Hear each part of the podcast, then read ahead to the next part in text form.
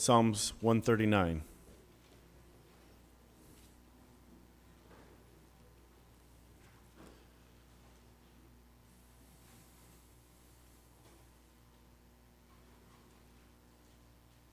All right. Psalms 139. O Lord, you have searched me, and you know me. You know when I sit and when I rise. You perceive my thoughts from afar. You discern my going out and my lying down. You are familiar with all my ways. Before a word is on my tongue, you know it completely. O Lord, you hem me in, behind and before. You have laid your hand upon me. Such knowledge is too wonderful for me, too lofty for me to attain. Where can I go from your spirit?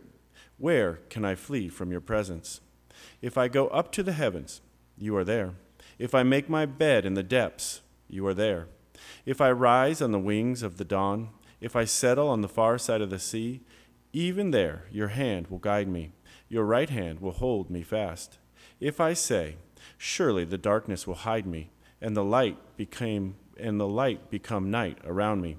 Even the darkness will not be dark to you. The night will shine like the day, for darkness is as light to you. For you created my inmost being. You knit me together in my mother's womb. I praise you because I am fearfully and wonderfully made. Your works are wonderful. I know that full well. My frame was not hidden from you when I was made in a secret place when I was woven together in the depths of the earth, your eyes saw my unformed body. All the days ordained for me were written in your book before one of them came to be. How precious to me are your thoughts, O God! How vast is the sum of them! Where, where I, were I to count them, they would outnumber the grains of the sand. When I awake, I am still with you. If only you would slay the wicked, O God Away from me, your, you bloodthirsty men. They speak of you with evil intent. Your adversaries misuse your name. Do I not hate those who hate you, O Lord, and arbor those who rise up against you? I have nothing but hatred for them. I count them my enemies. Search me, O God, and know my heart. Test me and know my anxious thoughts. See if there are any offensive ways in me and lead me in the way everlasting.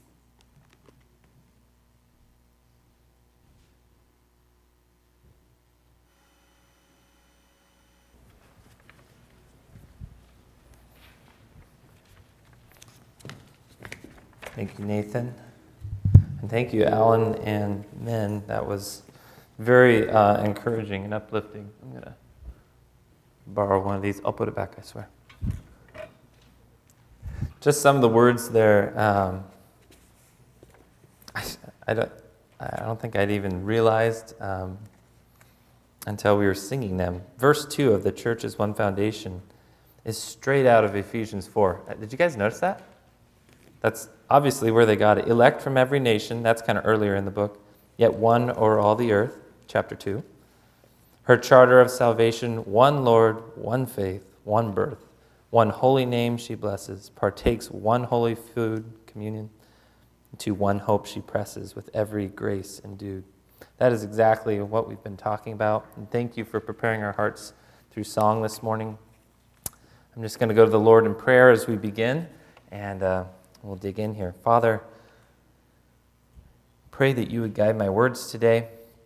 Pray that you would uh, guide all of us in our hearts towards you. Um, you are one, and in Christ we are one in you. And as simple of a concept as that is, um, Lord, it's so complex. And there's so much to it. There's so many depths to that as we consider what it means to be united in you, have you as our one head, our one Lord, our one director. Just be with us, give us one spirit this morning, and uh, let us walk out of here challenged and encouraged and help them just to see you and not me. In your name we pray. Amen.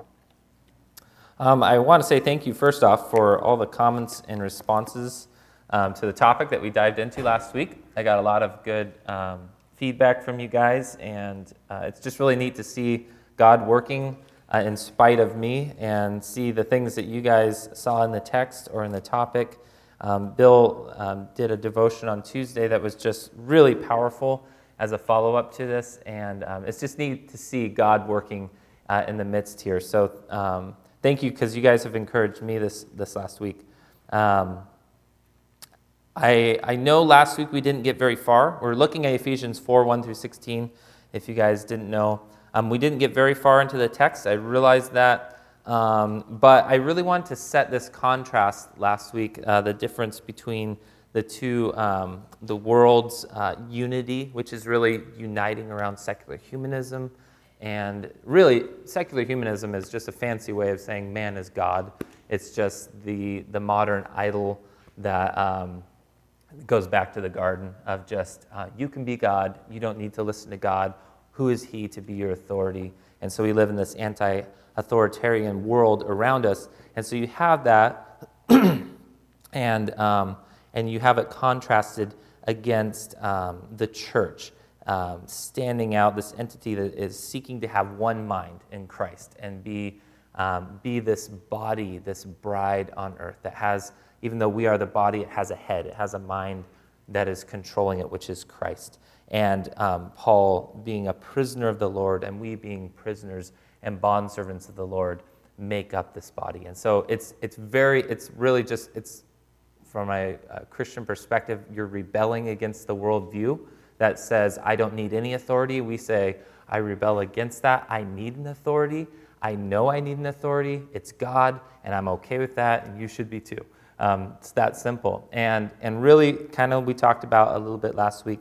This worldview around the world is starting to, um, it's, it's creating an incredible opportunity because it's collapsing. Um, the, this trust in every man doing what's right in his own eyes historically has never worked out, and it's not working out today either. The world is um, really coming up against things where we say, oh, everyone has your own opinion. We should all be able to dwell in unity and equality, and we all get to believe what, I what we believe and respect, which is great until our beliefs collide and suddenly you have cultural things colliding and things, and it just doesn't work for everyone to do what is right in their own eyes. So we as a church stand against that, and we swim upstream, and we do it by the submission to, um, to the, our, our head. Now, um, this last week, uh, I kind of deviated out and listened to a couple podcasts I hadn't listened to before, and uh, just kind of looking at a couple things and some YouTube videos. And I was struck by um, it's nothing new to me, but at least it's the ones that I guess God led me to the increasing pol- polarizing of our world as well, and how it's becoming more and more um, whose side are you on? And this, this question that comes down. And it's in secular, but it's also in the church, and it's coming more and more as we um, look at issues. Um, these, these really pressing questions come down where people seem to get more antagonistic and even violent behind pick a side, pick it now, it's either my side or theirs, and that's the world we live in. And I was thinking about how, how odd this is, um, or where does this come from? And I do think it comes back to the same thing we've been talking about. The world wants to, and we want to, unite around almost anything besides God. And it's really easy to do. And, and we grab something to center around, and we grab something to be unified around, and it's just, you get fired up, and the emotions that God has given you to be passionate about end up getting directed into that. And so we're seeing more and more of this polarizing as people try to pick sides and things. Um, I was again trying to look at where this came from, and, and God brought to mind the passage in James. Um, so if you'll turn there real quick, I think it's just it's briefly good, and, and I'll kind of show you why and how it ties into what we're going to look at today. Um, James chapter 3. Um, I was thinking of the verse, which is actually chapter 4, verse 1, which says, What causes quarrels and fights? Um, and I was looking that up, but I decided to look at context. This is always a good idea. So I went back to verse 13, and we read this James chapter 3, verse 13. Uh, Who is wise and understanding among you? By his good conduct, let him show his works in the meekness of wisdom. But if you have bitter jealousy and selfish ambition in your hearts, do not boast and be false to the truth. This is not the wisdom that comes down from above, but is earthly, unspiritual, and demonic. For where jealousy and selfish ambition exist, there will be disorder in every vile practice. But the wisdom from above is first pure, then peaceable, gentle, open to reason, full of mercy and good fruits, impartial and sincere. And a harvest of righteousness is sown in peace by those who make peace. What causes quarrels and fights among you? Is it not this, that your passions are at war within you? And he goes on, which we won't do. We're not preaching out of James 3 today, but I did see this as a contrast to the wisdom of the world and the wisdom that, as a church, frankly, we've been buying into a lot. And I think a lot of the animosity we see and a lot of these divisions comes down to a wisdom that is, as I see it here, selfish ambition. It's based in jealousy, selfish ambition.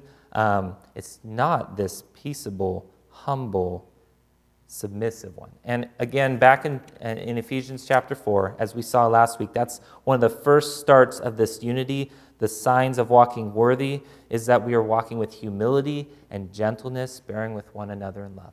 So, this, I think, is one of the reasons for the polarizing we're seeing is um, people basically thinking they're wise and, and setting themselves up in, in a kind of wisdom that doesn't match this. And I think that's uh, at the core of it. What we're going to look at as we look at this unity of the Spirit and how it looks like submitting to one another, and it looks like gentleness and things, that is, as James called it, good wisdom. It's the right wisdom to be pursuing. So that's one reason I think that we need to look at. The other reason I think why these, these things uh, come, I've already kind of talked about, but just that idea of uniting around almost anything, it seems, besides Christ. And we have to be on guard against that. It's easy to find common ground um, around careers, around parenting, around ethics, moral issues, you name it. And it seems when we talk with one another and what our friendships, even and our close unity, is based on, is quite often those things. And just check yourself the relationships you have. What are they based on? What makes you good friends with so and so?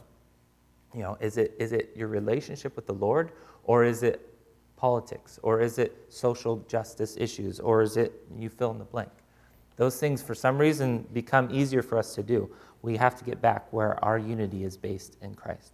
So, this is where we come to in Ephesians, and this is what we're looking at, um, and what it looks like to walk worthy of the Lord. Um, I, am going to warn you that today, some, some days um, as a speaker, we just um, we were able to do like a 30 minute sermon, 35, it's good. Some days we're able to, um, we're supposed to, and then we just go over. Today, I'm asking you guys to be patient with me because it's probably going to be a longer one. We're probably going to go 45, 50 minutes. And that's, um, that's intentional, so you know. And the reason is, is because we're, we're digging into, I'm going to try to give a very high level overview of a topic that could take semesters to go through in school, all right? And which is quite an undertaking. So I'm, I'm going to ask you guys, if you would, um, bear with me in patience today as we go through. We're going to, we're going to dig in deep here on a topic um, that, that I think is very foundational to this, um, this, uh, this passage. And I'm going to warn you too, we are going to deviate out of the text into a topic. Um, and that's intentional. I'm not rabbit trailing. This topic that we're going to look at is going to be foundational to how we view this text, and I'm hoping that it's foundational for how we go through the rest of the book. So we are going to be kind of in a little bit more of a classroomish setting today. And I'm just letting you guys know that ahead of time so you don't think Derek's just off the rails. Um, however, if I go off the rails, please tell me afterwards. Uh, standing up could cause a little bit of confusion. Um, so, what we're talking about and what we're getting to is unity of the Spirit. That's where we left off last week, right? Unity of the Spirit, what's that look like? And how do we get there? We saw and we sang this morning all these aspects of there's one God, one body, one Spirit one Lord, one faith, one baptism, one, one, one, one, one, one, one. We talked about how we are one in Christ, and Christ is one with the Father, so we're kind of united in this Trinitarian logic that blows our minds, and it's supposed to because that elevates God above us and helps us be in awe and wonder of Him. That's okay. So, this idea of being one is founded in the Trinitarian God, and that's the basis that he's working out of here when he talks about, hey, there's all these ones, and as a result, you're supposed to be one. to get to the point where we have one mind, we have one head, and we're following that. And as this body, and even I would go as far as saying the church on earth has one vision, which is from the head, is not an easy task. We're 2,000 years in the making of it, and we still haven't, I don't think, quite got there. Um, there's a sovereignty side you could go down that God's doing what he wants regardless, and that is true as well. But this idea of Christ praying in the garden, um, let them be one as I am, as we are one, and um, that's the vision for the church, is not an easy task. To be one in the Spirit takes work. In fact, it takes discipline. And just like if you guys were to run a marathon, or even you want to run at all, you're not going to go out tomorrow morning if you haven't been running and run a four minute mile. Or you're not going to be able to run a marathon, or in my case, three miles, um, if you haven't been running. You have to get there. You have to work your way up. If you want to lift a certain amount of weight, if you want to be able to have a certain amount of endurance, you have to condition. You have to train for that. That is physical formation. And what we're going to talk about today, this topic that I want to introduce to you, which again is miles deep, is called spiritual formation and looking at spiritual disciplines and how they form our spirit and really create uh, something that we can grow closer to the Lord. Okay? Um, I'm going to say on the onset, um, most of this is not my wisdom. I'm passing along things that I have learned. A lot of it has come from um, writers like Dallas Willard, a few others. Um, Dr. John Coe has been very influential. He's a professor at Biola University, teaches on spiritual formation. And um, so I just want you to know that this isn't, this isn't my wisdom. Um, I'm being filled and, and, passing it on to you guys and hoping to uh, uh, invite you along on this journey that I've been on. Um, and again, we'll see at the end how it feeds back into Ephesians here. Um, a couple weeks ago, when we were up at family camp, uh, Ryan talked about, Ryan Washburn talked about um, character formation.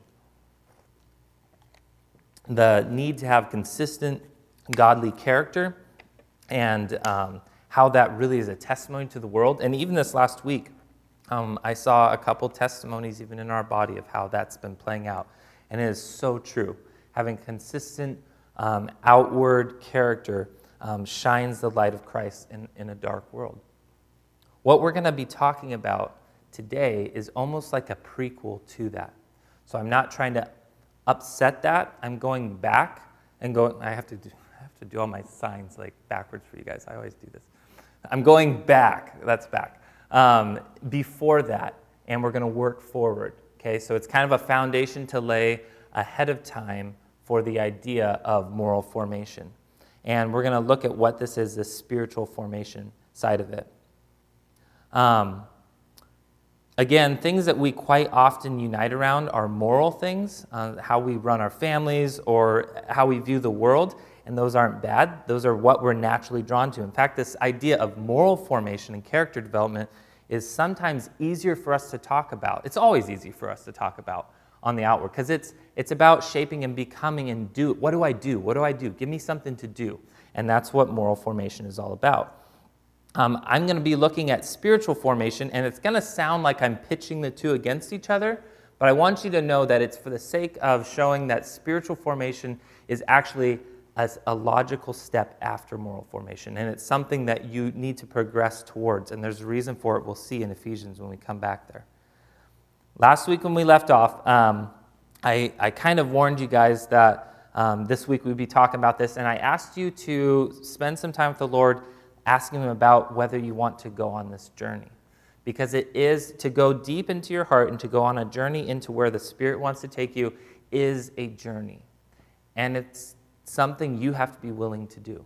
We're not talking about salvation. We're not talking about the first time you come to the Lord in this. We're talking about going on to maturity. And many of us can go through our whole life without maturing if we're not careful. So I just want to say at the onset, that needs to be something each of you resolve in your own personal time with the Lord that, God, I want to go on this journey. And if you're really understanding what the journey may look like, which I hope at the end of today you'll have a better idea, you might be praying that prayer with trembling because God's not going to take you on maybe the journey you think it's going to look like, and it's not possibly going to be fun. Some of you are already on that journey. Some of you have been on that journey for many years, and I commend you and I learn from you. Um, we all do. That's what the body of Christ does. But you have to be willing to go there. So let's look at the difference between moral and spiritual formation. Moral formation is something that shapes the outside.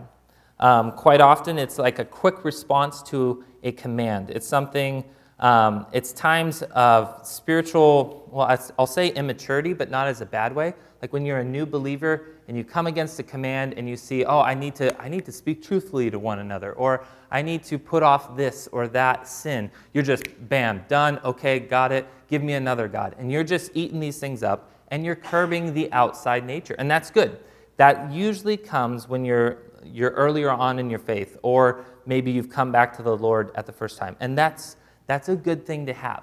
But what quite often happens is you're putting off all those things, you're kind of cleaning up the outside of the house, but God is saying, okay, as you grow in your faith, I want you to see something.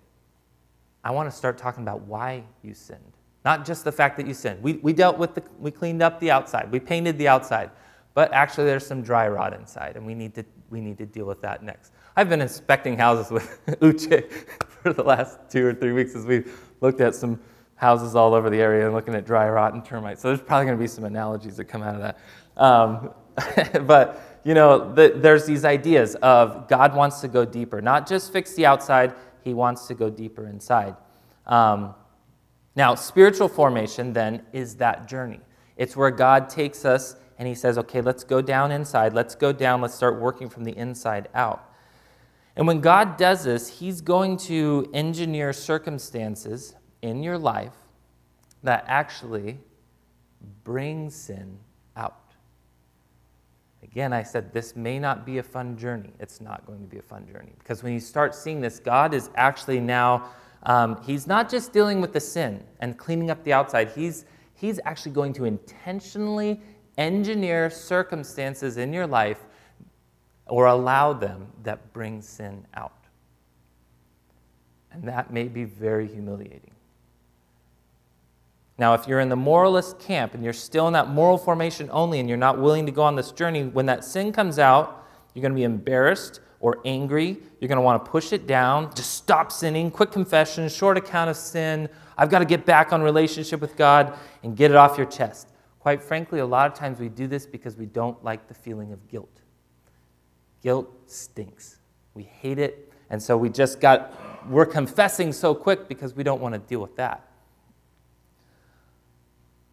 Now, as a believer who's been with the Lord for, the, for a long time, he may be actually taking you on a journey where he's intentionally bringing that out and he wants you to deal with it. And he's saying, I actually let your life circumstances happen in this way so that I could show you in your heart, where, by the way, I know your heart better than you do.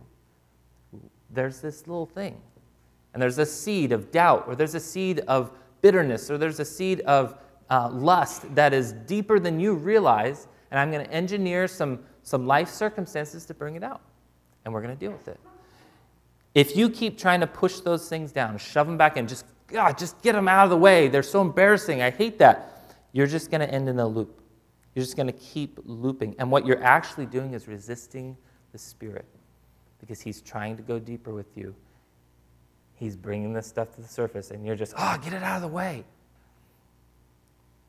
The Spirit is trying to root out sin at the core to show you why you reacted in anger or why you spread that half truth gossip and why it felt so good, why you took a second look at that guy or that girl, or why you broke the rules and enjoyed it.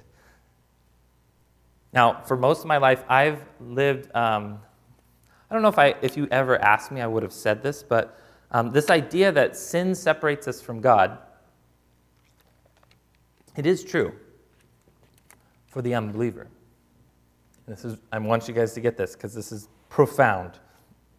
Sin separates us from God is not true for the believer. We know that. Romans 8:38 says nothing can separate us. We, but I, I've for a long time had this feeling, oh, well, when I sin, it breaks my relationship with God, and now I've got to, I've got to just confess and do the amount of confession, so I'm back to that state. And I get myself in a cycle that God never designed. This is really hard for me to grasp that God, excuse me, that God accepts me for who I am. That doesn't mean he's okay with my sin. No, he knows that I'm a worse sinner than I have a, a clue about. He accepts me where I'm at and says, I'm going to recreate you from the inside. No amount of sin is going to separate you from me. That's done. You can't earn your way back into my favor. I want to purify you from the inside out, though. So stop resisting me. Let's get this going. So we have to start with there. We have to come to this realization that God is fully accepting us because of Christ, not because of us. That's already done. And he wants to recreate us from the inside out. Turn over to uh, Colossians chapter 3. As Jerry has alluded to, and um, many of you know, uh, Colossians is very, there's a lot of parallels between the two books with Ephesians.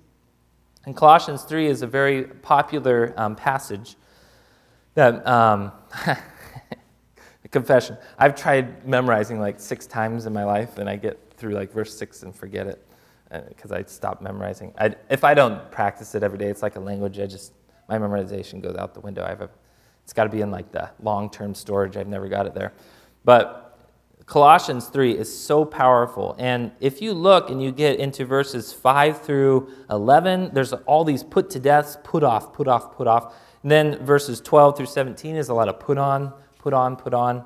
And um, quite often, I, as a little moralists that we are, we go straight to those passages. We go straight to those and say, okay, what do I got to do? Get this off, get this on. Okay, do, do, do, do, do. And we miss the foundation of it all, which is in verses 2 through 3, which is just a couple verses. So we're like, well, why is it such a big deal? It's foundational. Set your minds on things that are above, not on things of the earth, for you have died. Your life is hidden with Christ in God. This concept is what we've been talking about in Ephesians. We're one with Christ. We're seated with Christ in the heavenlies. We're up there with Him. We're seated with Him. We have His life. If we are there, that is where we first have to identify with. If we're not first seeking His mind, that this whole concept of seeking His mind is what we're talking about of going into the heart of going to a place where His mind is controlling us from the inside out, where His mind is directing us from the inside out. If we don't get that, we're just going to be curbing the outside. We're just going to be whitewashed tombs. And so all these commands that come afterwards are just going to be things that you put on from a moralist standpoint on the outside without dealing with the heart issue. So we have to get, and if you look, Paul talks a lot, he gives lists like this all throughout the New Testament. And every time you see them, if you actually look, there, there's something that deals with the Spirit of God, the mind of Christ, or something like that, some verbiage that comes before it that talks about, that gives a foundation for before you get into these put on, put on, put off, put off, you've got to get where your heart is united with His. So, this is the journey of spiritual formation. It's God taking you on a journey where your heart is going to be united and linked with His heart. Okay? Let's talk a little bit about this journey some more. Um, God is taking us deep. He wants to cleanse us from within. And to do that, there's two experiences in the Christian life, at least two, that God may use to do this. Now, this is not a new concept, spiritual formation. It's been around for many, many years in, in the church. And um, it's, it's actually it's just remarkable today. You know, singing songs that have been written hundreds of years before and, and thinking uh, and uniting with those and seeing, oh, the battles that the church was going through a couple hundred years ago are not that different than what I'm going through today. And probably every church has thought they're living in the last days. I'm pretty sure we are, but they thought so too. You know, and, and that th- this concept of fighting against the enemy and, and seeking to lay down ourselves and be united with Christ, this has been going on. So the church has been fighting this battle for a long time. And there, there's ancient writers that wrote about this journey, and they started seeing something, um, two phases in the Christian life that they called consolation and desolation. Now, consolation is this experience that God gives. Um, I think in our modern terms, we usually would call this um, when someone's on fire for the Lord and they're just pumped up, usually right when they come to the Lord. It's like every verse seems like it was written for them. It just seems like their prayer time is incredible. Every prayer they pray, God's answering. And uh, it's just, God seems like a, He's a breath away. And, and that time, many of you can look at times in your life, you might even be having one right now, where you're on that mountaintop experience. And you're so close to God. And it's just, oh man, this is so good. That is spiritual milk. It's milk. And God gives it as a gift.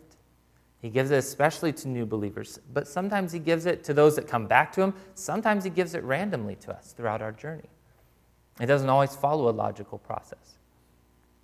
But it's not the normal Christian life. And if we fall into the trap of thinking it is, these are some things that you may see. You might start feeling like you always need to get back to that mountaintop to be walking with God. If you're not in that experience right now, you must be distant from God.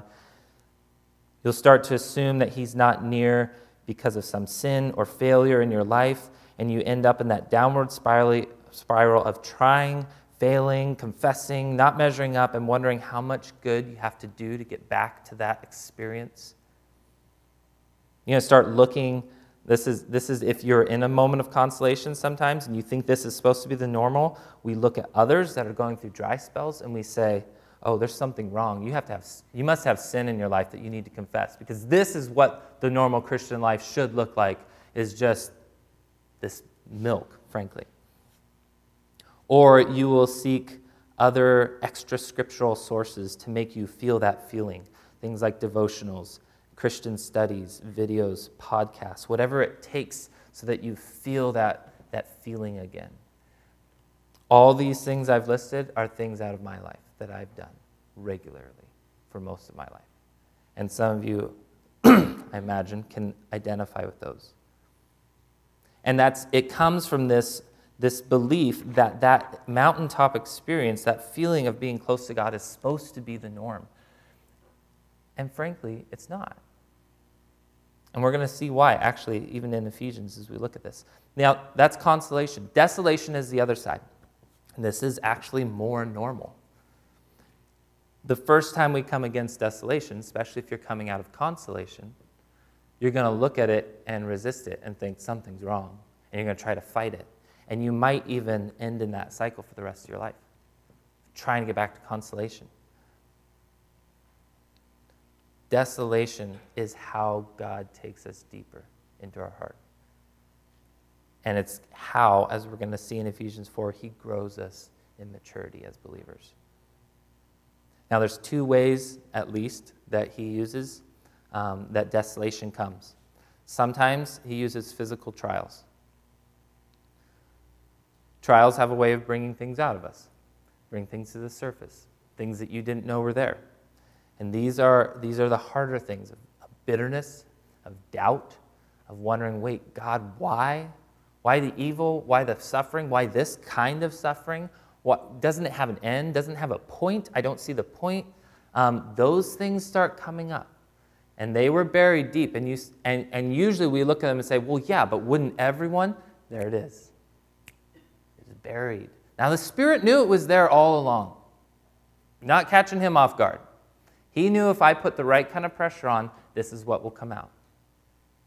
He knew, by the way, if he put the right kind of pressure on Job, what would come out. And what came out was pretty astounding. It was good. There was some bad too. It, Job got called out on. But in each of our lives, he uses these trials and he sometimes brings these things out. If those feelings of doubt and, and whatever it is that's coming to the surface come out, and you start feeling guilty and the need to just push them down, that's just wrong. I shouldn't be doubting God. I just got to have more faith. It's, it, it's sin for me to doubt. It's wrong. You are going to end in a cycle that might even end in you losing your faith. It's that severe. Because God is trying to do something where He's trying to bring those things out. And in gentleness, in the way that that only the comforter, the comforter, could do. He brings them to the surface and says, You see this?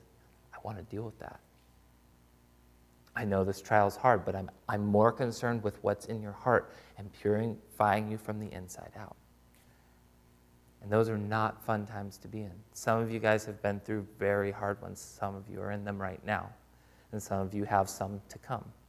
But that is one form of desolation that God brings, uses trials to bring to the surface. Now, some of us, um, and probably more normally in times of peace and prosperity when we're not going through trials, that doesn't mean that you're walking closer with God. That's a temptation. We got to kill that. We think, well, if we're, if we're not going through trials right now, then my, God must not have anything to purify out of my life. Well, what often happens in times of peace and prosperity, and I think it happens more than any of us want to admit, is spiritual dryness. We come to this point where you pick up the Bible and it's just dry. And you pray and it bounces off the ceiling. And none of your prayers are answered. It seems like God's completely abandoned you and you're just in this valley. The ancient spiritual writers called this the dark night of the soul, or dark nights, because you go through plural ones of them. And that walk with the Lord that you look back and you say, oh, those times of consolation, it was so close. I was so close to God. I, where is He? No answer. For years, maybe even decades, you're in that spot. God is showing you something. He's bringing to the surface some deep seated, why did you actually love me, Derek? Why did you actually seek after me? Insert your name. Was it just for that bottle of spiritual milk? Was it just for the feeling? Was it just for the experience? Was it just for the healing? Was it just for the supernatural? Why were you coming to me? Is it just an experience, or do you want me? Any of you who have been married for any amount of time knows your marriage goes through a similar time or times where you go through that early consolation when you first got married, and then after a while it's, but do you want me for me? Are you, did you marry me or the experience? It's the same way with our relationship with God. And He takes us into this and He allows us, these dark nights of the soul, to show us the depths of where we need to see that we desire Him for Himself. Some of us have been great little moralists for most of our, most of our lives. I'll put myself in that camp. Um, where we kind of come to this point where we're in a dark night, maybe, and we think, well, I don't feel the Lord very deeply right now, so all there is for me is to just keep cleaning up my act and pass it along to others. And God does want you to live a righteous life, and that's going to be an outcome of his relation, but he's deeper than that. He's going into your heart to say, Do you want me for who I am?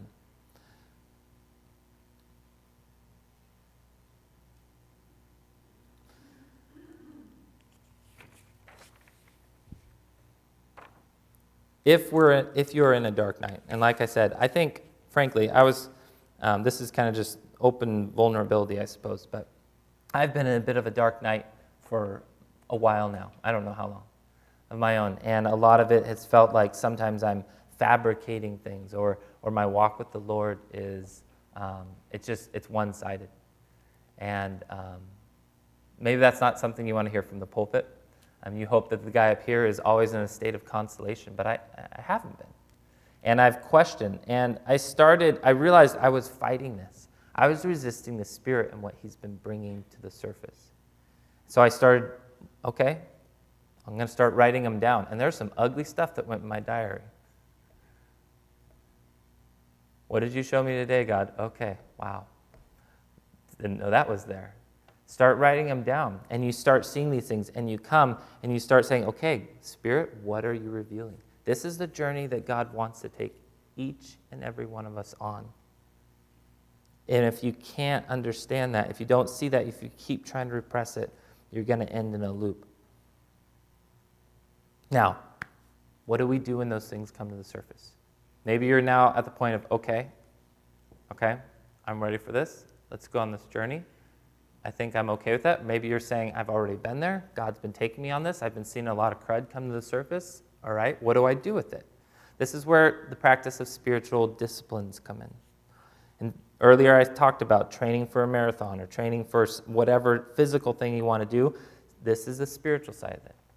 As those things come to the surface, you create a spiritual discipline that works on it. And, and you focus on, okay, we're going to do this. Spirit, you brought this to the head, you brought this to my mind. Your confession looks more like this God, yeah, I, I see that. That was bad. Instead of this, oh, God, I'm so sorry. Let me just, I'm sorry. Please accept me again. A lot of times that's how my confessions look like. But this kind of confession says, wow, Spirit of God, thank you for showing me that that was embarrassing. We need to deal with that, right? And you start working on it. And then he says, okay, let's develop some spiritual disciplines to do it. You're not just going to hear a command to stop gossiping and instantly go, I'm done gossiping. Wow, thank you. Thank you, preacher. Thanks for saying that. Now, it, now it's gone. It, it doesn't work that way. You, you, hear the, you hear the command, you see the command, you see the goal, and God is going to say, let's work on this together. Let's do some weight training. You've got to have the endurance to be able to, next time that comes up, fight it. Let's, so, example, you have a stressful day at work, maybe a stressful week, month, year, whatever. You come home and finally it's too much. You snap, you blow at the kids or your wife. Okay? Right then, you do have a responsibility, by the way, to confess to your kids that was wrong. It's the same thing as what you're going to do with God. God, that was embarrassing. That was wrong. That was obviously sin. You need to do that with your kids. You need to say, kids, what you just saw was not a godly example. That was wrong. Okay? That is important. But it doesn't end there. You don't just push it down and say, ah, next time I'll do better. Okay? Kids, next time I'm going to try better. All right? That's not the next step. The next step is to look and say, okay, God, thank you. Yes, you say, thank you for stressing me out. Thank you for engineering my life in a way that I am so stressed out right now, I snapped. Because you showed me something in my heart that I didn't know was there. I thought I was over my anger, and now, guess I'm not. The fact that I justified blowing up like that, well, shows that I'm not over it. So thank you, Spirit. How do we deal with it? And you set an intention of saying, we're going to work on this. Now, maybe your spiritual discipline ends up looking something like, I'm going to spend 15 minutes a day um, just praising and thanking God for all the good things in my life instead of complaining. Maybe it's memorizing a passage that deals with this. You fill in the blank. The spiritual discipline will probably look differently for each of you, but it needs to be a regiment, something that you develop as a habit of your heart so that the next time your life gets stressful and the kids are screaming and bouncing off the walls and the house is out of control, you don't react in that way. You react with, oh man, I trained myself to say, thank you, Lord. Where did that come from? Oh, you developed a muscle for it. It's just that simple. You train yourself. We don't get there easily. It's like you can't run a four minute mile when you walk out the door tomorrow. You're not going to get there easily. Spiritual disciplines take work if we're going to be conditioned, but they are how we get to this. There's one other warning that it's not from me. Again, this is from uh, Dr. John Coe that I'll pass along. So I'm using his wisdom, not mine. But I think it's good.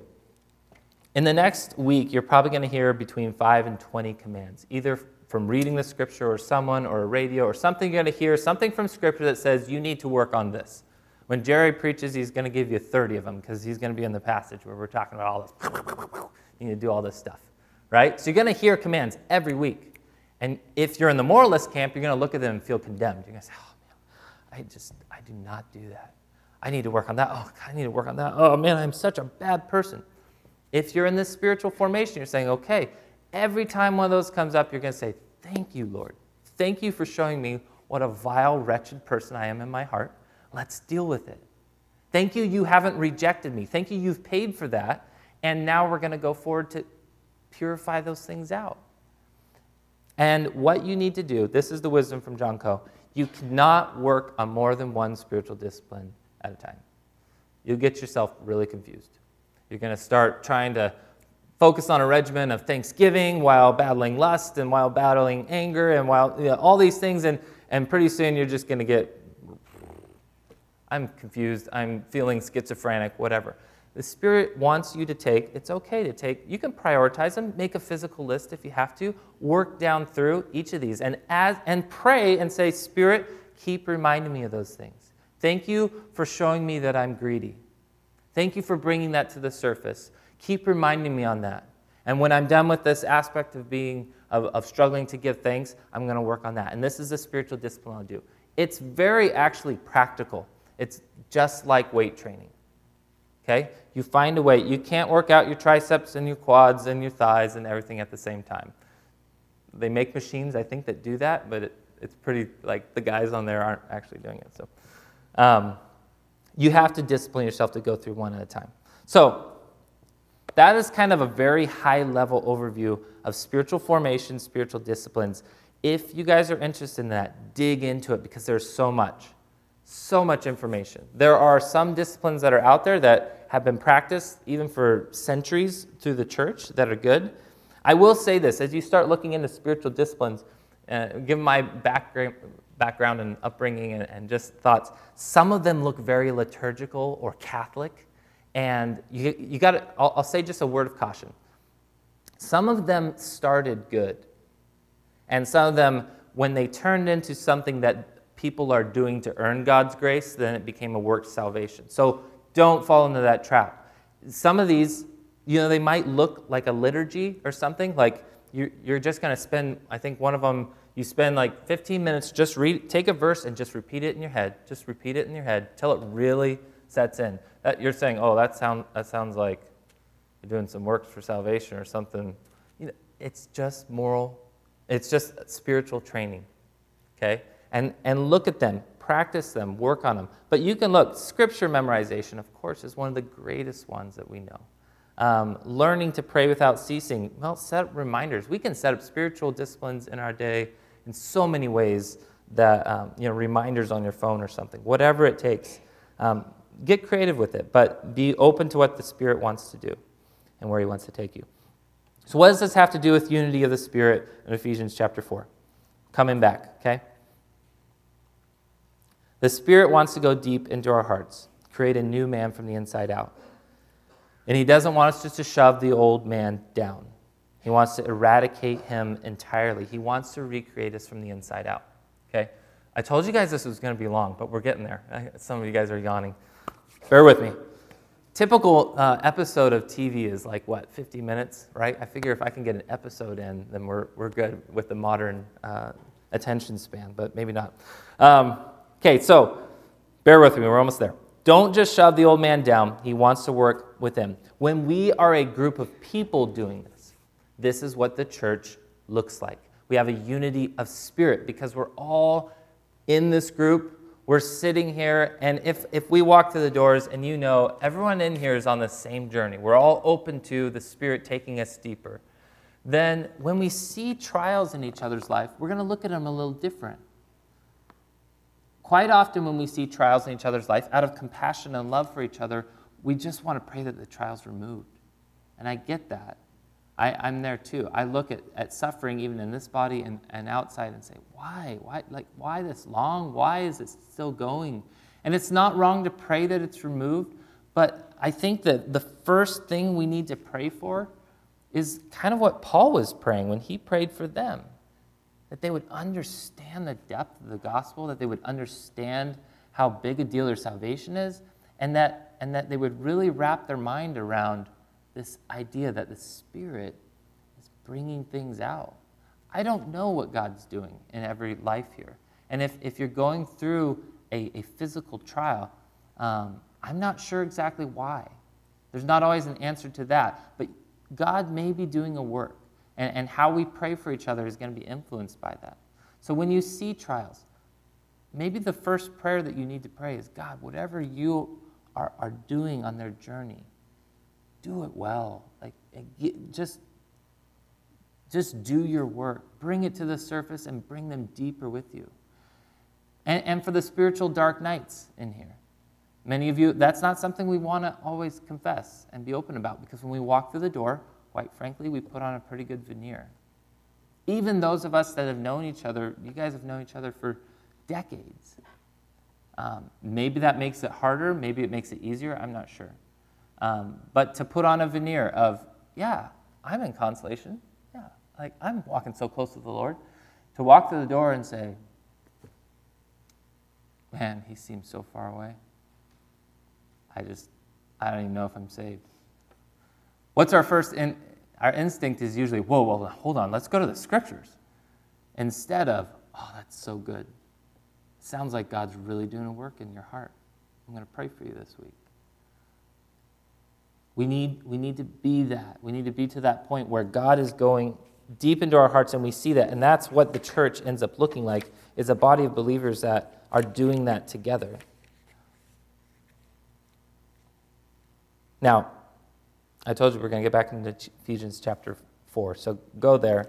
And kind of like I said, I, I don't know if I warned you this or not, but when I go through Ephesians 4 1 through 16 in these three weeks, I'm not necessarily going through a progressive approach. I'm kind of jumping, I'm looking at the block of it and kind of jumping around. So, um, to close out today, I want to look at verses 13 through 16 because it really, uh, we're going to get to the middle block there next week, but 13 through 60, I think, really um, speaks to this because it shows where this is going and what the point of all this is, what it means to be, when we're unified in spirit, what it looks like. It says, until we all attain the unity of the faith. That was also a phrase in one of the songs we sang this morning. The unity of the faith and the knowledge of the Son of God to mature manhood. That's what my ESV says. Some of your translations might say something else. Mature manhood to the measure of the stature of the fullness of Christ, so that we may no longer be children, tossed to and fro by the waves and carried about by every wind of doctrine, by human cunning, by craftiness and deceitful schemes. So, this is where this is going. This is where it leads towards is this, this idea of mature manhood. That really doesn't probably need a whole lot of explanation. It really just means maturity. It means growing up. It means not being children anymore. Think of the pleasures that you had as a child, the things that were fun, the games you played, your, your life, which was so optimistic probably as you viewed the world.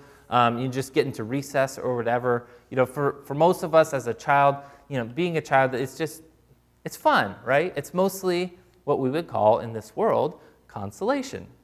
All right? Well, you grow out of that. You grow up. I mean, some people don't until they're mid 40s, but or later. But and, and there's this growing extended adolescence. They actually have a name for it. The kids that are eternally riding BMX bikes um, they're 35, and, and that's kind of the world that we live in. But you're at one point. Generally, it's expected you grow up. you grow out of the fun stage and you, and you, you move on. And it's not that those times were bad. Um, and there's not a, it's not even that as a grown up, we have times when we feel like a child again, right? And there's times when you, doing, you're gonna jump off the diving board. You were just gonna do a, a, a cannonball. It ends up being a backflip, backflop. Um, you know, but you just, ah, I'm a kid again. You know, just freaking out or something. Those times come. It's okay. It's like consolation. Sometimes we have times of consolation, even in our mature life. But by the norm, there's this progression, this linear progression that we're supposed to grow up not just in the world, but spiritually. The next phrase, to the measure and stature of the fullness of Christ, is really astounding. It implies actually the maturity of Christ himself. But think of him on earth and the pattern that he set for us. And, and Philippians 2, which Ryan Washburn looked at again when we were there a couple weeks ago. The idea that we are to have the same mind that was in Christ Jesus. And he gives in Philippians 2 what that looks like, the humility that Christ exercised. That's what we're going into. It says we're no longer children tossed to and fro. When we're in that immature state, when we're only looking at moral formation, we're going to be like this. And we're going to find ourselves, going back to the beginning of this, centering around all kinds of other things, around the moral topics of the day, around morality issues or things like this, because from the outside, those are more fun to talk about moral formation. That's what we're going to find ourselves centering around. And that's going to be where these divisions and these fights and that bad wisdom that James talked about comes from. Right? And it doesn't take uh, a whole lot of thought to see how you end up being tossed to and fro. The contrast is this people that's mentioned here that speak the truth in love, grow into the head more as a result, and become one body to wrap it up, in a couple weeks, Jerry's going to um, take off in verse 17. He's going to go down through and he's going to be talking about a lot of this aspect of there's a lot of moral formation looking things in here. You have to get this foundation we're talking about first. You have to understand um, that as you come to those commands, especially in 25 through 32, and you start seeing those, and even into marriage and walking in love and children and parents, the rest of the book, if you don't see those as the Spirit bringing them to the surface so that you can deal with them, you're going to get really frustrated. You're just going to look at them as being moral commands that I need to do, and you're going to really, to put it in another way, you're going to be living by law, not by grace.